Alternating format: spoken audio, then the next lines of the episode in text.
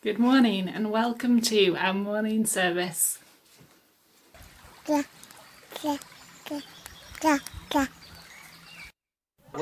to our Sunday morning service.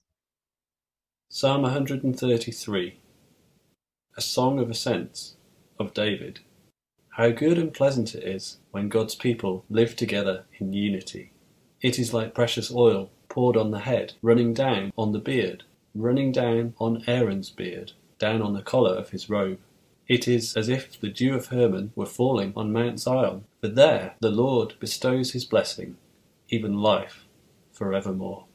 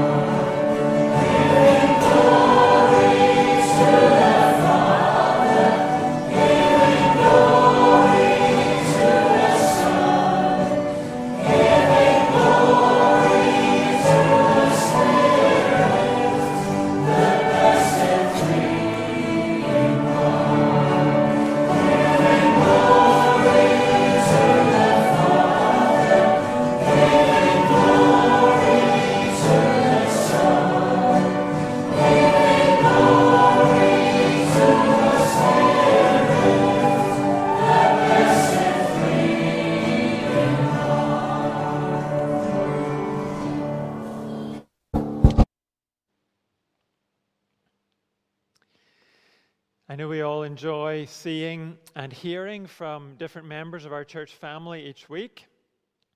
And during the week, we're all called to serve God in many different situations. Last week, we heard from Don Luke about the challenges facing our NHS workers. And this week, I spoke to Cheryl Couchman about the situation for our teachers. And we're going to hear that now together. Hi, Cheryl. Hi, Tim. How are you? Good, thank you. Thanks for joining us. You're welcome. We've all been hearing about schools going back on Monday, but just before you talk about that, we know also that actually they haven't been fully closed over the last while. So maybe you could just start by telling us how the lockdown experience has been for you and what your work responsibilities have looked like. Yes, well, our school has been open, um, and as a staff, we've been put on a rota um, to go in and look after vulnerable children and the children of key workers. So, periodically during the last couple of months, I've had to go in um, and do that, um, which was nice to see the children. Um, but then, when at home, we've been encouraged to work from home as much as possible.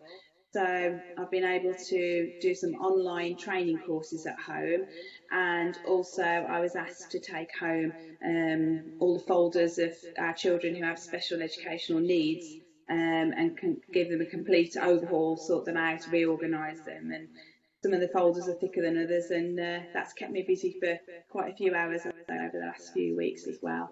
But on the whole, obviously, I've not been as busy as I normally would when I'm physically at work in the building. There's been plenty of time to relax as well. So yeah, that's that's what it's been like. Thank you. And so then uh, Monday, obviously, more kids will be involved, we assume. So, what are your responsibilities going to be like when you go back next week? Yeah, so um, we've got year six and year one and reception coming in. Um, and normally I'm a TA in year six. Um, but from Monday, when we go back, I'll be teaching one of our year six bubbles um, up until the end of the academic year. Um, we have 10 children um, in each class. Uh, the classrooms are set up for that many. We can't safely have any more than 10. Um, but we do have some staff off um, that are shielding themselves or members of their family, um, so there's not quite enough teachers to lead these bubbles that we're calling them. So yeah, I've been asked to lead the year six one um, for the for the summer term.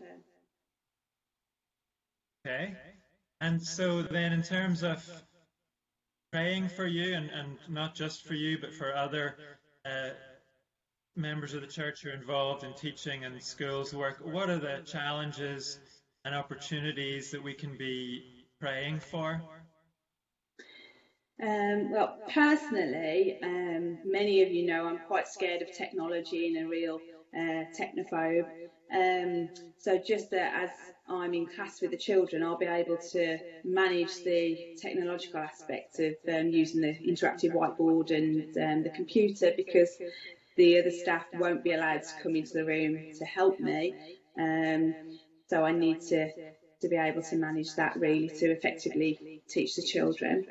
Um, but really the challenge for, for all staff and children is just going to be getting used to the, the new routines that are really very alien to us and with very tight restrictions. Um, I'm sure many of you have seen on the news um, staggered start times, tables separated, children eating lunch in classrooms, not allowed to touch, not allowed to play with equipment, not allowed to read um, reading books, and literally everything has been taped up, so it is going to look very foreign and very alien to them. So, um, and it is going to be alien not to be able to just walk near to them. We've been asked to try and not wander around the classroom, to try and stay at the front when we're marking books, to hold the pen halfway up so that your hand's not resting on children's books and just the complete opposite to how we would normally be. So it is going to take some getting used to for children and, and for staff. So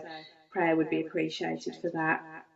Um, but I think we are going to have a real opportunity to share the gospel with the children and share our faith and talk about Jesus. Um, I'm really thankful that I've got a Christian head teacher and she has emailed all staff asking them to ensure that everyone takes time to pray with their bubbles uh, and encourage the children to place all their fears and their worries at Jesus' feet. Um, so prayer again for the staff who may not find this um, comes naturally to them and may feel a little less confident with that because uh, that's a lovely opportunity to have and because we are a Church of England school uh, whereas Dawn's not able to share we we are able to share our faith and talk about Jesus, and um, so pray that the children are receptive to that, and and it becomes more natural to them as well to to know that God's in control and realise that they can uh, share their worries with God. That's a real opportunity. Um, Obviously, it would be great if people could pray for the safety and well-being of the children and staff and, and all the children's families at this time. Um, I know a lot of them are very anxious about coming back to school and some of them have chosen not to come back. Um, and pray that even in this really difficult time that the children will be able to benefit from coming back to school and they'll be able to find it an enjoyable experience. We'll be able to make it positive for them, even though it's all going to be very strange and, and different. Um, I think those are the main things really to pray for. I have got a verse which I'd like to share uh, with the church, if that's okay. Just uh, that God is good even in these difficult times. He's still good to us. Um, and I found a verse in Nahum, uh, chapter 1, verse 7, that says, The Lord is good a strong refuge when trouble comes. He's close to those who trust in him. And I think it's good for us all to remember that at times like this, isn't it? You know, God's still good, and we just need to hang on in there. Thanks, Cheryl. Thanks. You've given us plenty to pray for and that encouragement as well. We will be praying for you on Sunday morning, and I'm sure the church as a whole will be as well. So thanks very much for sharing that with us. Thank you for giving me the opportunity.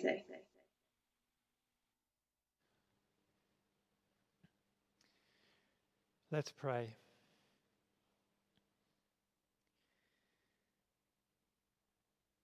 Father, we heard earlier from your word that it is a good and pleasant thing when your people live together in unity.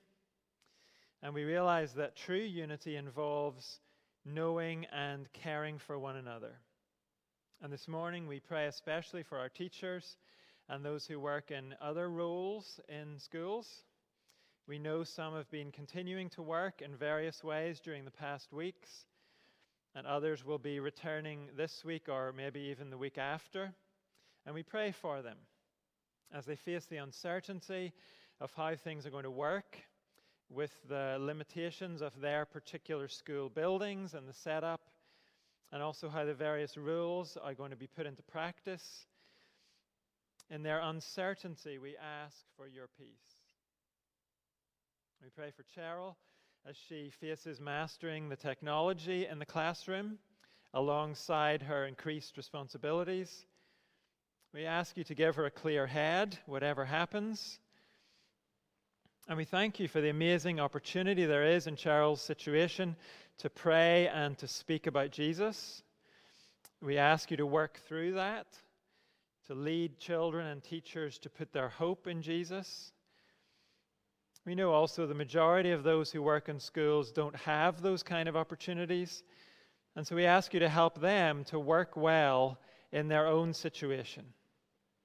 Help them to witness for you in the way they work alongside their colleagues and deal with challenges together witness through them also in the care they show to the children. And we pray for all of the children who are going back as they walk into a school setup that's so different. Will you help them to be at ease? Will you give them maybe a new appreciation for what they usually have? And we pray for those who are not going back. We pray that they won't feel left out and that they can continue to learn well while they're still at home. We pray that in all of this, you will bring an openness within people of all ages to recognize you as the only firm place to stand in this life and our only hope for the next life. By your Holy Spirit, will you, open their hearts to the truth that you are good you are a refuge in times of trouble, that you do care for those who trust in you. Amen. Our next two songs pick up on how significant it is to know Jesus Christ and also how important it is for others to come to know him. We'll sing All I Once Held Dear, and then, Lord, the light of your love is shining thank you.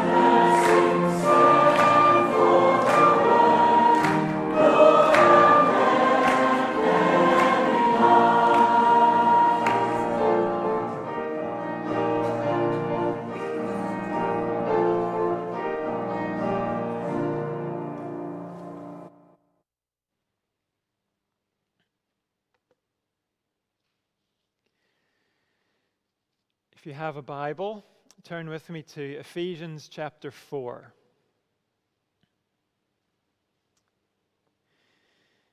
Ephesians chapter 4, and we're going to read verses 1 to 16.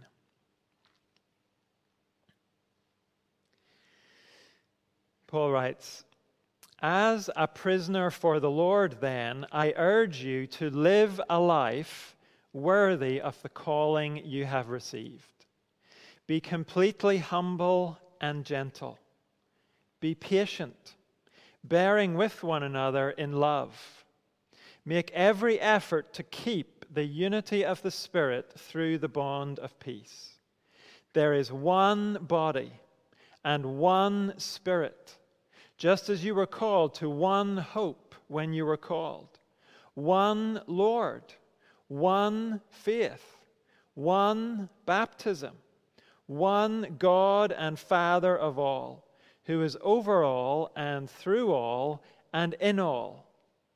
But to each one of us, grace has been given as Christ apportioned it. This is why it says, When he ascended on high, he took many captives and gave gifts to his people. What does he ascended mean except that he also descended to the lower earthly regions? He who descended is the very one who ascended higher than all the heavens in order to fill the whole universe. So, Christ Himself gave the apostles, the prophets, the evangelists, the pastors, and teachers to equip His people for works of service, so that the body of Christ may be built up until we all reach unity in the faith and in the knowledge of the Son of God and become mature attaining to the whole measure of the fullness of Christ. Then we will no longer be infants, tossed back and forth by the waves, and blown here and there by every wind of teaching, and by the cunning and craftiness of people in their deceitful scheming. Instead, speaking the truth in love, we will grow to become in every respect the mature body of Him who is the head, that is Christ. From Him, the whole body, joined and held together by every supporting ligament, grows and builds itself up in love as each part does its work. This is God's Word. And before we try to understand what this passage is teaching us, we need to remember the structure of this letter. We've tried to show that structure in the title of this series Identity and Life in Christ. Chapters 1 to 3 are about identity in Christ. As we've read them together over the past six weeks, hopefully you've seen something of who you are if you belong to Jesus. You're blessed in so many ways. God chose you before the creation of the world. He has given you His Holy Spirit. He has provided you with a risen, reigning Lord. Jesus Christ is over every other power. That's who you belong to. God has rescued you from a living death and given you a new life to live. He has made you part of a new humanity, a supernatural community Men and women reconciled to God and reconciled to one another through faith in Jesus Christ.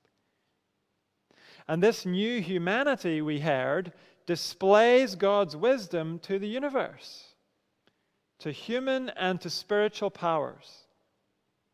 God created the church, and the church shows off his greatness like nothing else. And last week, Paul summarized it all by saying, we are loved.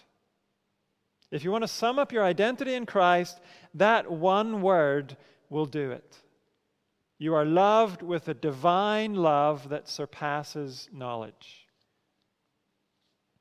So, those three chapters on your identity give you a lifetime's worth of material to focus on. They're worth a lifetime of your attention. There's a lifetime's worth of hope and reassurance, and confidence to be found in Ephesians 1 to 3. Those chapters don't tell you to do anything. They're all about what God has done for you. They're the foundation for your life as a Christian. You can build your life on the truth of chapters 1 to 3. And that's what the second half of the letter is about building your life on the foundation of chapters 1 to 3. Chapters 4 to 6 are about life in Christ. You can see that from chapter 4, verse 1. Paul says, As a prisoner for the Lord, then, I urge you to live a life worthy of the calling you have received. We've come across this phrase, live a life, before in this letter. Literally, the word is walk. In chapter 2, we heard about how all of us used to walk. We walked according to the ways of this world. And those ways are ways of rebellion against God. But, chapter 2 went on to tell us, God saved us to walk differently, to do good works which God has prepared for us. And now we're going to hear what those good works are. But first, Paul reminds us we don't approach these good works hoping they will earn God's love for us. Chapters 1 to 3 have told us if we are trusting in Christ, God already loves us deeply and eternally. He has called us out of darkness and death into light and life. And now, having received all of that freely from God, here's how we live in response to that calling and all the blessings that go along with it. If we had our musicians in the corner, I would ask for a drum roll at this point.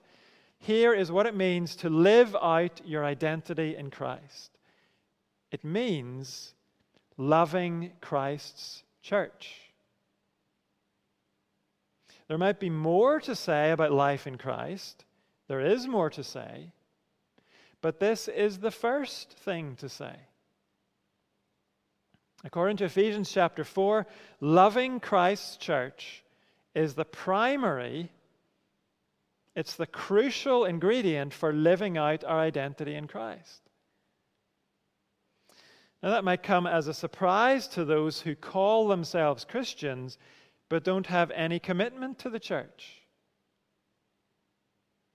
But it will not come as a surprise if we've heard what Paul said in chapters 2 and 3 about God's own commitment to the church and how central the church is in God's plans. And when we hear this phrase, loving Christ's church, we need to be clear this is not primarily about feeling good about the church. It's not about saying, oh, Isn't the church great? I just love the church. No, what Paul means by loving the church is much more than that. It involves real commitment on our part. Each time the word love is used in this passage, it's calling us to show our love in specific ways. Verse 1 reminds us Paul himself is in prison because of his commitment to the church. That's the length he has gone to in his love. Of course, we won't all be called to show our love in that specific way. But this passage does give two particular displays of love that we are all called to. First of all, it tells us that loving Christ's church involves a commitment to preserve the church's unity in Christ. And then, second, loving Christ's church involves a commitment to increase the church's maturity in Christ.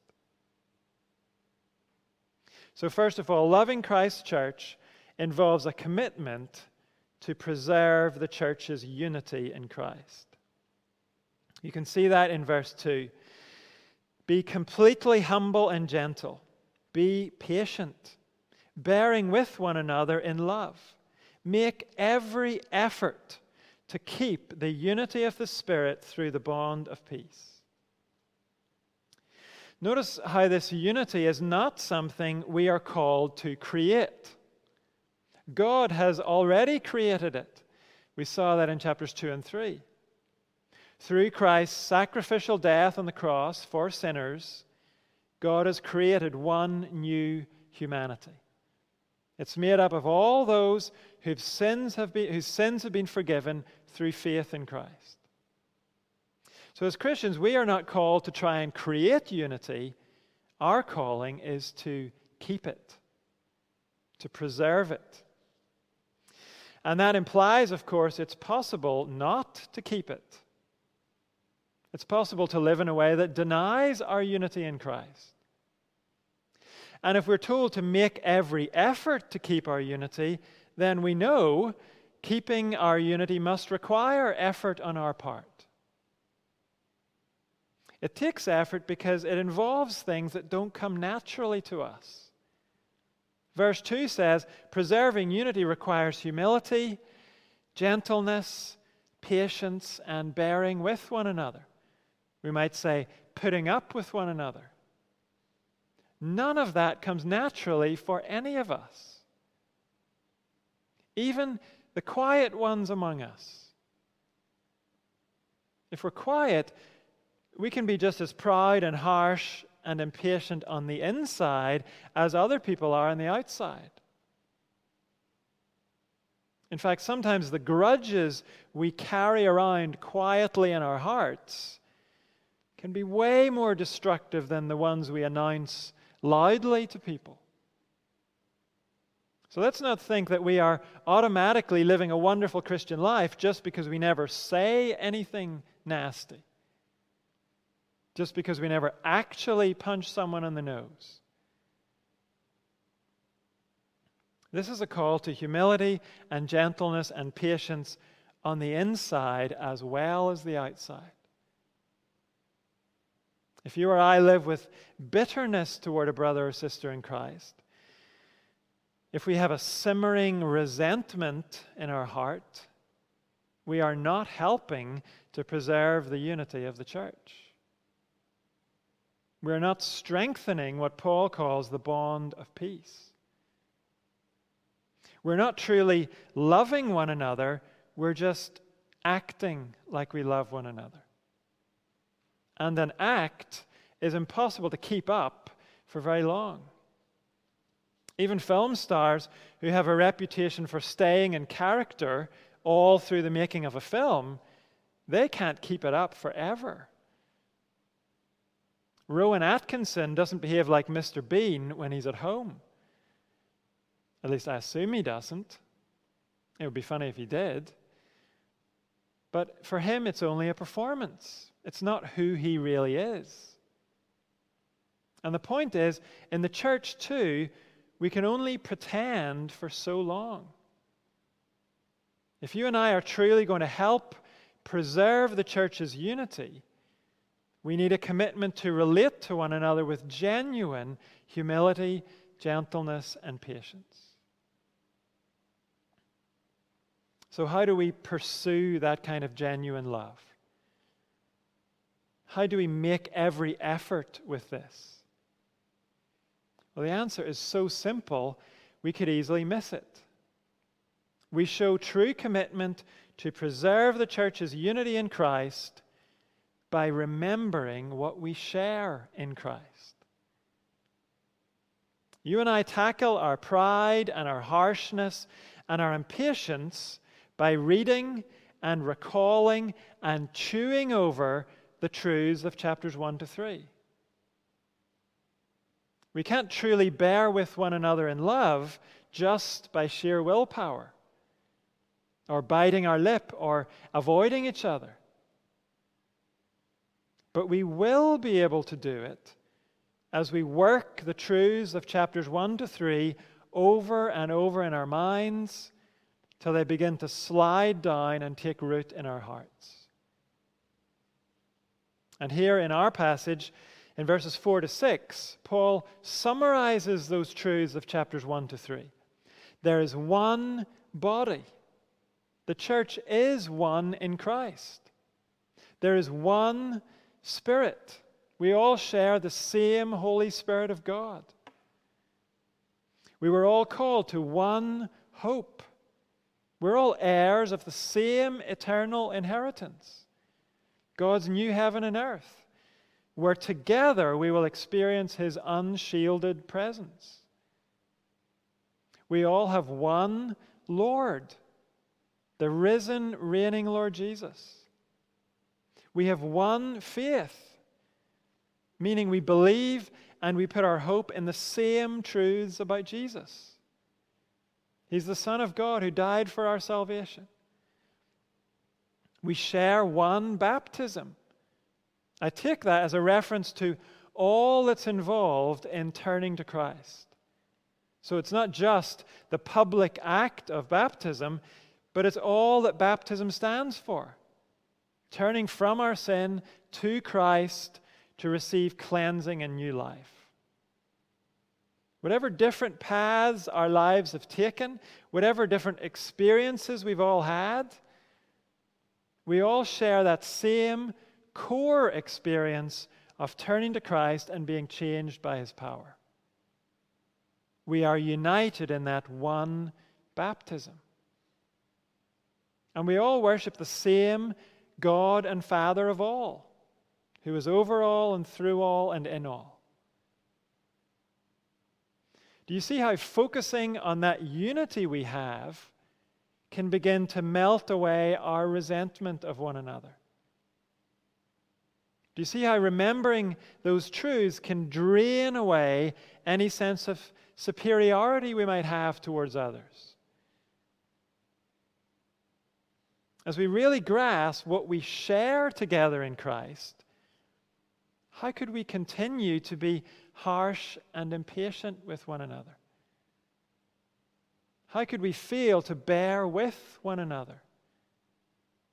As different as we are, as many annoying traits as we might see in one another, what we share in Christ is greater and it's more significant than all of those differences. So, that person I might find so annoying is a person God loves just as much as he loves me. God has poured out the same grace on that person as he has poured out on me. Chapters 1 to 3 are as true of that person as they are of me.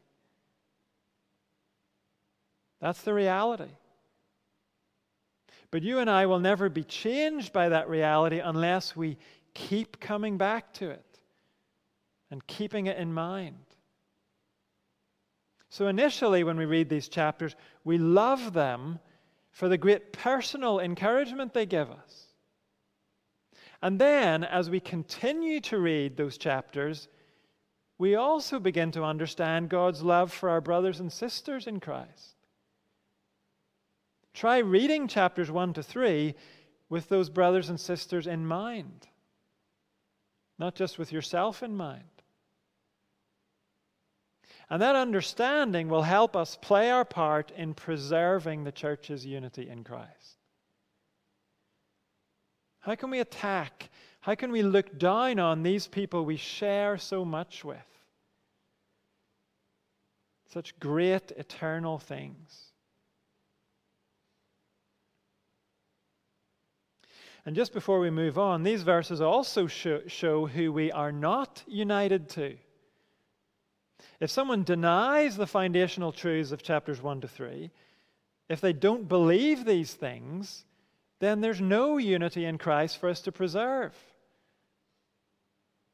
If someone calls themselves a Christian, but they deny that salvation is in Christ alone, won by his bloodshed on the cross, if they deny that salvation is offered to us through God's grace alone, received through faith alone, or if they agree to those truths but haven't embraced them for themselves, then of course we still have no excuse for being harsh or unkind to that person, but we're wasting our time if we try to preserve a unity that isn't even there. True unity comes from sharing in the realities of chapters 1 to 3. And when that unity exists, we must be committed to preserving it. Then, if verses 1 to 6 of this passage are calling us to preserve what's already there, chapter, verses 7 to 16 are about developing something that might barely be there. They tell us that loving Christ's church involves a commitment to increase the church's maturity in Christ. In these verses, Paul speaks about building up, he talks about growing up, and he tells us we all have a part to play in that. Look at verse 7. But to each one of us, grace has been given as Christ apportioned it. This is why it says, When he ascended on high, he took many captives and gave gifts to his people. Paul is drawing here from Psalm 68, and he's applying the words of Psalm 68 to Christ's victory over every evil power in the universe. Christ's descent is mentioned in verse 9. That seems to be a reference to his incarnation, leaving heaven to come and die on this earth. But he's now risen and ascended. He has returned to heaven to reign with power and authority over all. In verse 8, he took many captives, is literally, he captured captivity. In other words, he triumphed over sin and death and hell and every power that might enslave us. And from that highest position of all, Jesus Christ now distributes gifts to his people. What kind of gifts? Well, in the context of this passage, we're talking about gifts that help the church grow up and be built up gifts that help to increase the church's maturity. And Paul gives details of that in verses 11 and 12. So, Christ himself gave the apostles, the prophets, the evangelists, the pastors, and teachers to equip his people for works of service, so that the body of Christ may be built up.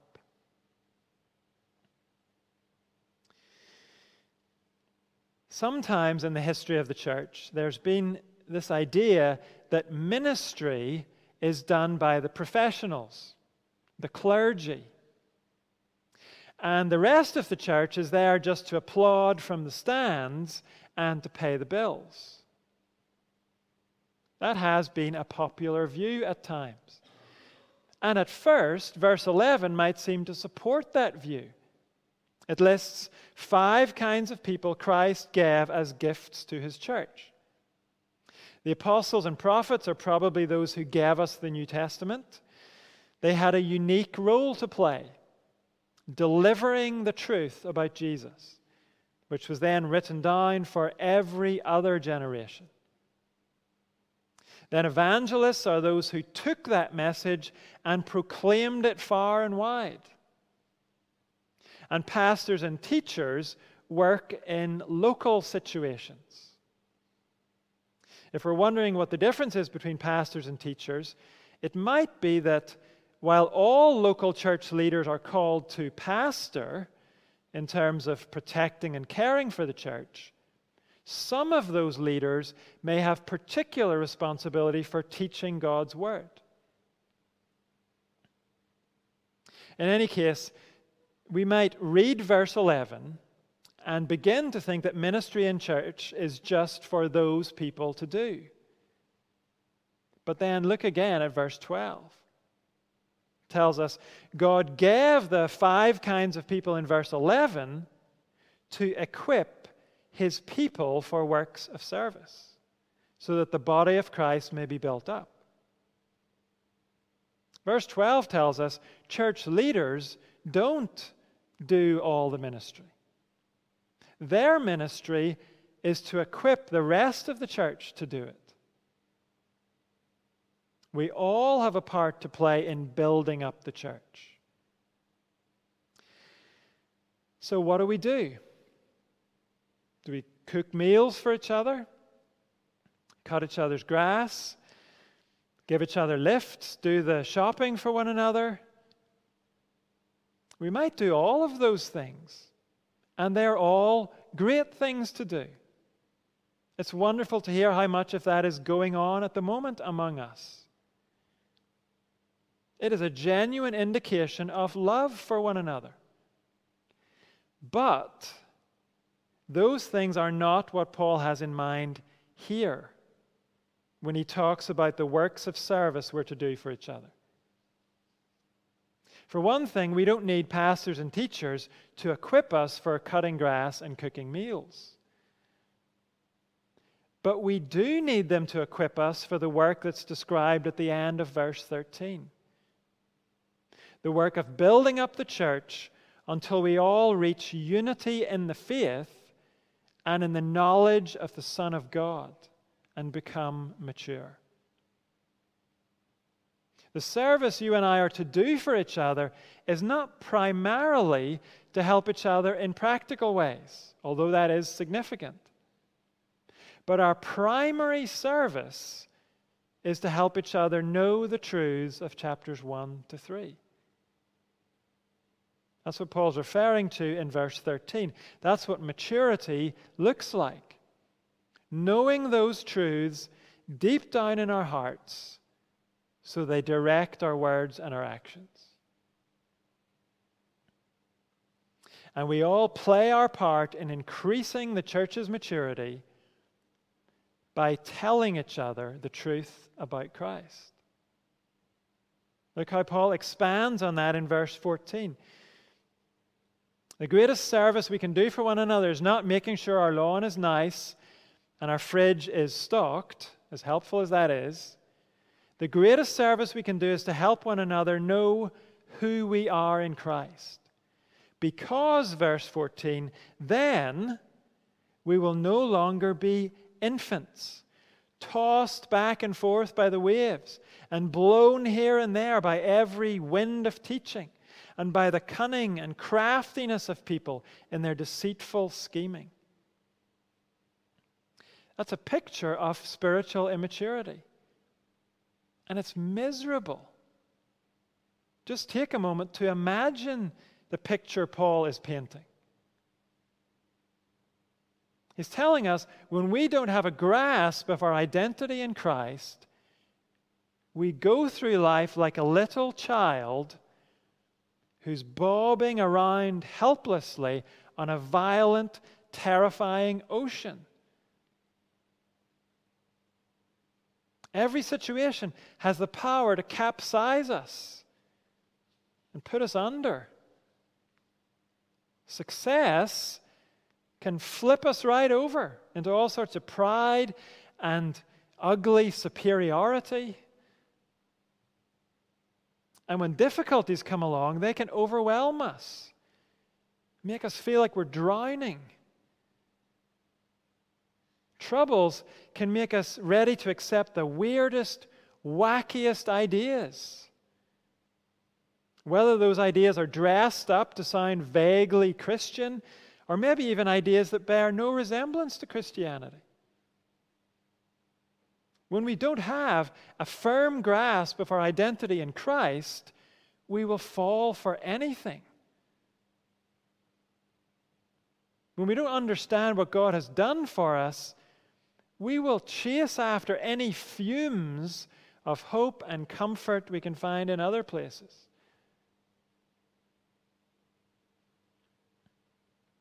And when we're unclear about our identity in Christ, the devil can bounce us all over the place with his lies. It might be the lie that we're not good enough for God, that He couldn't possibly love us because of all our failures.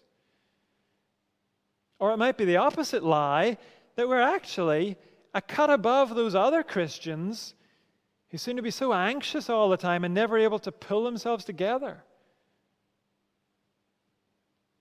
If we think we're better than the rest or worse than the rest, then we need to grow in the faith and in the knowledge of the Son of God. And so, the greatest way you and I can minister to one another is by telling each other the truth about Christ. And when we do, verse 15, instead of being immature, so we get flung around by life circumstances, so we chase after every self help fad that comes along, or every new teacher who isn't teaching the Bible. Instead of that, verse 15 says, speaking the truth in love, we will grow to become in every respect the mature body of Him who is the head, that is Christ.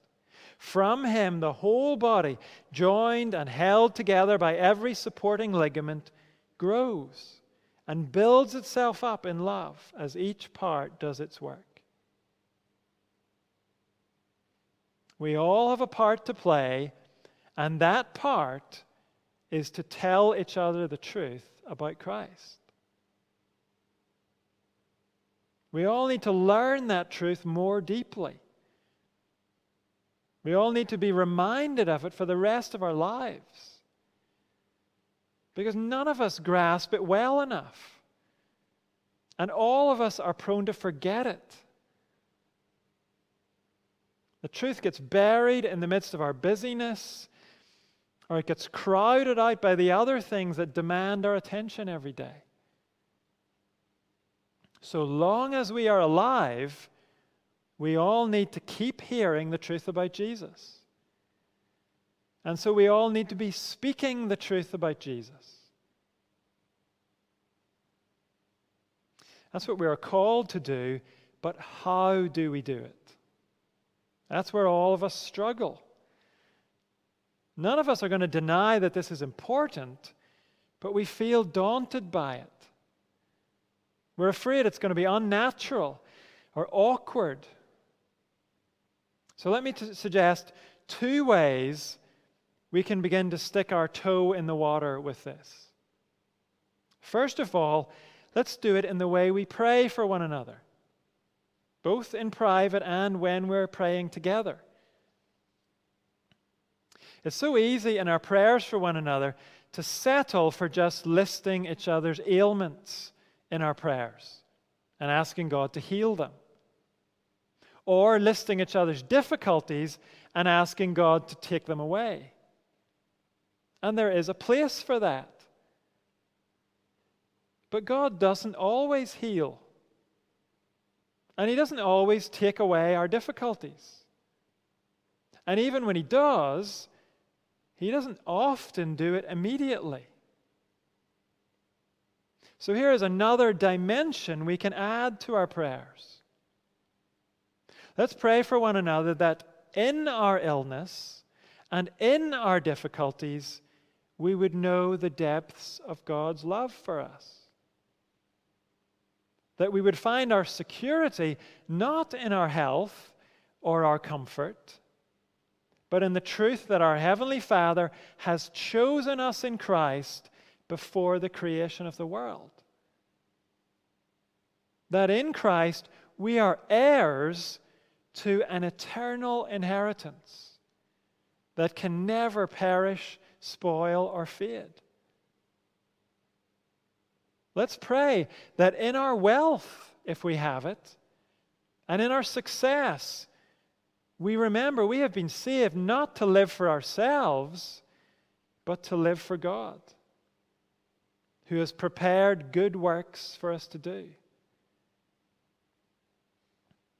In other words, let's pray for each other that we would take to heart and rest in and be motivated by the truths of chapters 1 to 3. Let's add that dimension to our prayers. One writer has said that our prayers tend to be medically informative, but spiritually impoverished. They tend to be full of details about bodily ailments of one kind or another, but not full of a whole lot of spiritual truth. So let's begin to change that. If initially we find it hard to have conversations about the truth of the gospel, Let's start by filling our prayers with those truths. That we would find our hope in them, whether or not God heals us or takes away our difficulties or gives us success. That's how Paul prayed. We've seen two of his prayers in this letter already. In chapter 1, he told the Ephesians, I'm praying that you will know God better. I'm praying that you know the hope to which he has called you. I'm praying that you know his power. In chapter 3, he said, I'm praying that you appreciate the presence of Jesus more, that you grasp God's love more. Paul doesn't even mention a change in their circumstances. And that doesn't mean we should never pray for a change in circumstances. In other places, the New Testament does encourage us to pray along those lines. But as a whole, the New Testament gives us more encouragement to pray for each other's knowledge of God. Knowledge that enables us to rest in God even when life rages around us like a troubled sea. The New Testament is less concerned with taking away our troubles as it is with us being changed in the midst of our troubles, made more like Jesus. And that change happens as we grasp more of our identity in Christ. As we see it's an identity that no trouble can ever take away from us. So, as we think about telling each other the truth about Christ, let's start with the way we pray for each other. The more we pray along these lines, the more natural it will be to talk along these lines. My second suggestion is to carry this into our home groups. Hopefully, we come to home groups or at the moment we join our home groups online with the expectation that we might talk about these things. That, that should make it a little easier for us. It's kind of an open goal for us when it comes to telling each other the truth about Christ. Wherever we are in the Bible, whatever passage we're looking at together, to some degree, it will touch on the truths of Ephesians chapters 1 to 3. After all, Jesus told us the whole Bible is about Him ultimately. So, as we discuss whatever passage it is, let's not be embarrassed to remind ourselves of these core truths. We don't always have to pull some new truth out of the passage. Most of the time, what's there is a reminder of something we already know but we've probably forgotten it in the busyness of the week. And when you and I remind each other of the truth, we don't have to use a special voice. We don't have to use special words. We don't have to organize what we say into a little mini sermon. We can just say it in our own words, in our own way. Helping our brothers and sisters in Christ remember who we are and what we have in Christ.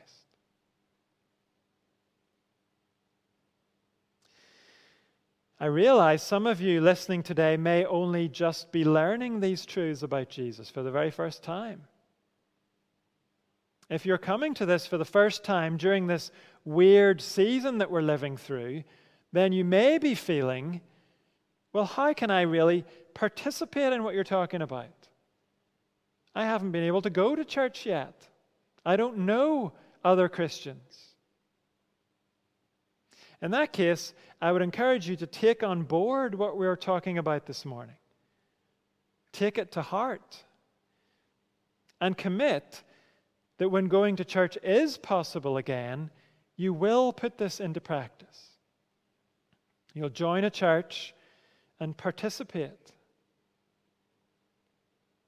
Because as much as we talk about this situation being the new normal nowadays, it's not normal. We mustn't begin to think that this way of doing church is normal. I encourage you to get in church with us, get in touch with us through the website. We'd love to talk to you if this is new to you. And many of us, though, we can begin to put these things into practice now as we keep in contact with one another. Let's all take to heart this call to love Christ's church. Let's do that by preserving the church's unity as we remember what we share in Christ. There's no place for pride or harshness among us. And let's love the church by increasing its maturity as we tell each other the truth about Christ. With all of that in mind, our last song is a prayer. It's a prayer that our Lord Jesus would renew us as a church and that he would lead us on. Lord of the church.